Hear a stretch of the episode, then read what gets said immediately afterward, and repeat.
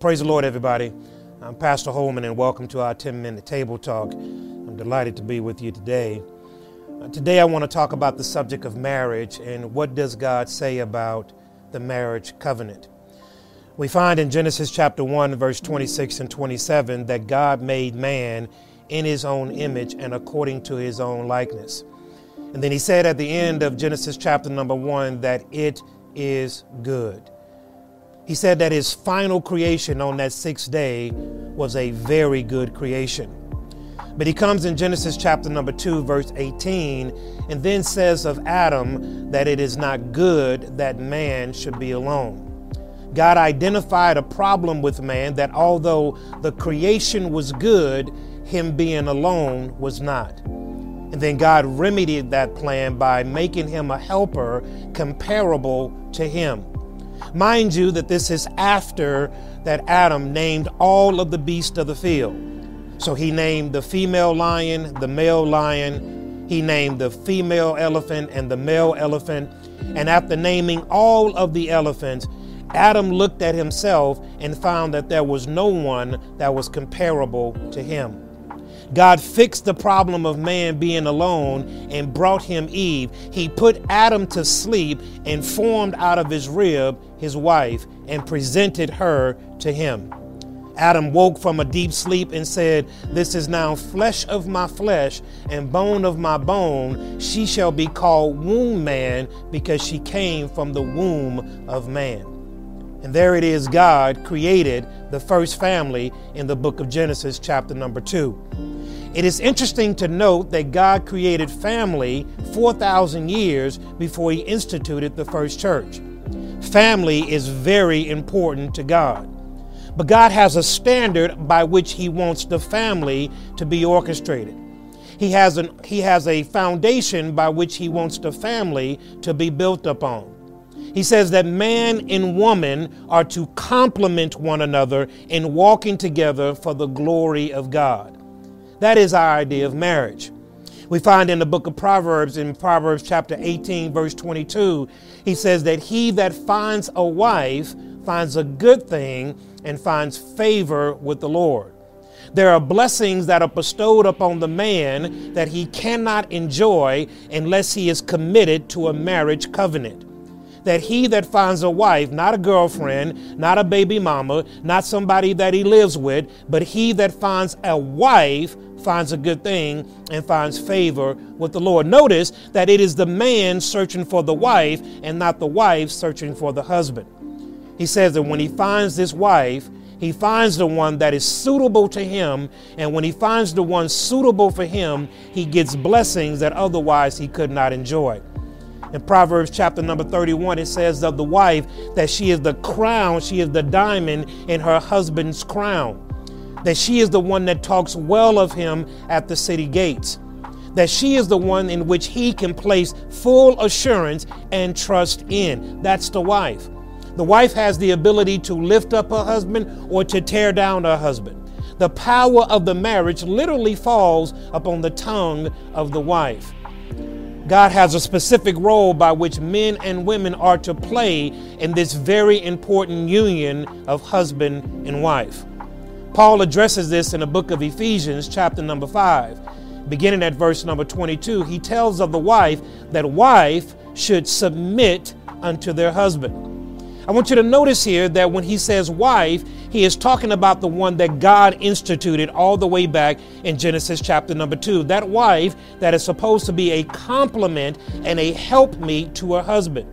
He tells of the wife that she should submit unto her husband.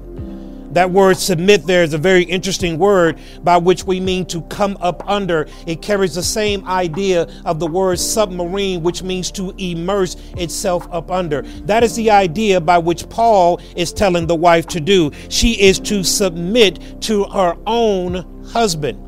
Now, watch this phrase because if you're not careful, you will miss it. These two words in verse number 22 that are oftentimes overlooked when Paul talks to the woman about submitting to the husband. But he says, Here's how you submit to the husband as unto the Lord. That's a very difficult statement because he didn't say, just like you submit to the Lord.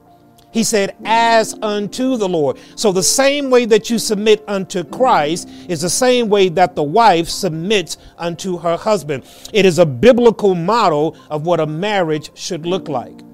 It's not a very popular model, I will give you that, especially in 2020, especially in the age of women's liberation, especially in the age that I do what I want to do before checking with anybody. I understand that it is countercultural of where we're living at right now. But the biblical premise about marriage is that a wife submits herself to her own husband. A wife should not have more allegiance to her male boss than she does to her husband. A wife submits to her husband as unto the Lord. Notice that Paul makes the wife's role in the marriage a very simplistic role. He gives her not a lot of duties that he is getting ready to cast upon the man in the further verses beginning at verse number 23. He tells of the woman one thing, because in this one thing, everything else is encapsulated. Submit unto your husband. Upon the submit, you will find love. Up under submit, you will find respect. Up under submit, you will find the influence of God operating in the life of those who consider the word of God to be valuable.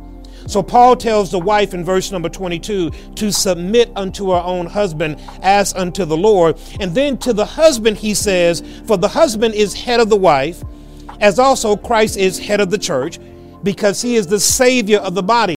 So, Paul, before he begins to address the husband, he gives the hierarchy of God. He says, first of all, that the husband is the head of the wife.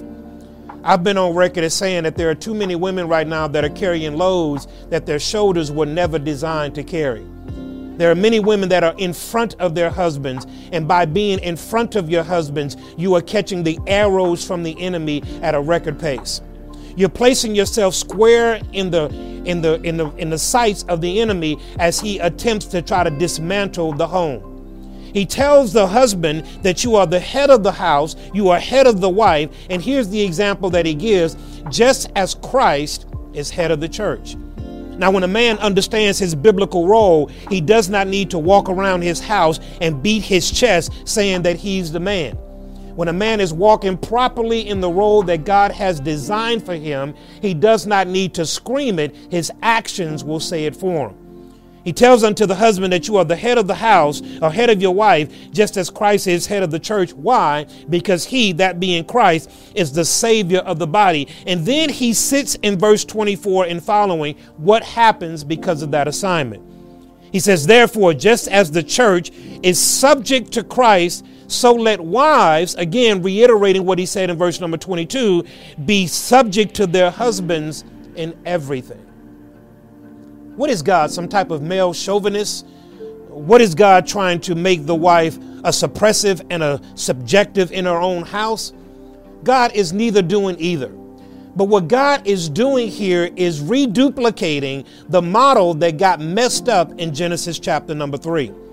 He set forth God, he set forth man and woman according to his likeness and according to his image. And then he empowered them to have dominion over the earth. But in Genesis chapter 3, when sin entered into the world, this very model is how sin entered into the world. We know this because in Genesis chapter number 3, Eve is talking to the serpent. And the serpent asked Eve about what God said. And Eve, because she had heard it from her husband, said that God said, even though she added to it, that we shall not eat, we shall not touch, and we shall not take of the fruit by which God said. And then Satan comes in and says, You shall not surely die. Because this model in, in, in, in Ephesians chapter number 5 was turned upside down, we know that Eve was in front of her husband at the moment of temptation. We know that because in Genesis chapter 3, verse number 7, the Bible says that Eve took of the fruit and handed it to her husband. If she handed it to her husband, that means that he was in close proximity of his wife to hear the conversation between Eve and the serpent.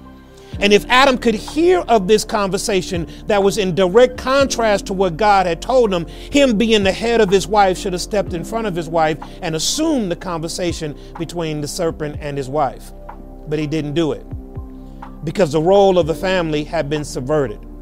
And because the role of the family had been subverted, sin entered into the world. And so Paul tells the husband these words in Ephesians 5 and 25 Husbands, love your wives. Notice that he did not tell the wife to love her husband. Notice that he did not tell the husband to respect his wife. He did not tell the wife to love her husband because love for the woman comes naturally. He did not tell the husband to respect his wife because respect for the man comes naturally.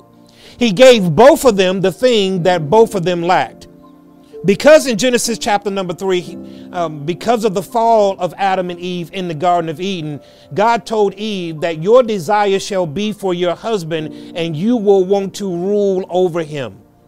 And so, counterintuitive to who she is, now in Ephesians chapter 5, verse 22, he has to tell Eve now to submit the way that you were supposed to submit in Genesis chapter number 3. And then he tells the husband to love your wife the same way you should have been loving your wife to protect your wife in Genesis chapter number three. So he says, Husband, love your wife. And here's how, men, just as, the same just as in verse number 22. Not kind of like, not sort of like, but in the exact same way that Christ loved the church, and not only loved the church, but gave himself for her. What does that mean? We got to love her we got to give for her. We got to sanctify her. We got to cleanse her. We got to wash her by the word. And we got to present her as a spot, as a, as, as a sacrifice unto God. I want you to think about this, husbands. When the man is in his proper position in the home, God can bless a home. When the man is in his proper spiritual position in the home, he can bless a home. Marriage is divinely instituted by God, and it is the perfect union of how God shows his relation to the church of Jesus Christ. I want to encourage you that marriage is good, and anybody that says otherwise is a fool. I want you to remember that marriage is between a natural born man and a natural born woman.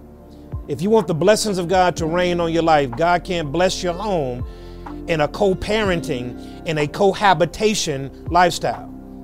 If she's good enough to sleep with, she's good enough to marry. If he's good enough to be your baby's father, he's good enough to be your husband. Marriage is divinely instituted by God, and God blesses it and puts his stamp of approval on a marriage that does it his way. I want to encourage you to trust God and to follow God and how God can bless your marriage. Be blessed.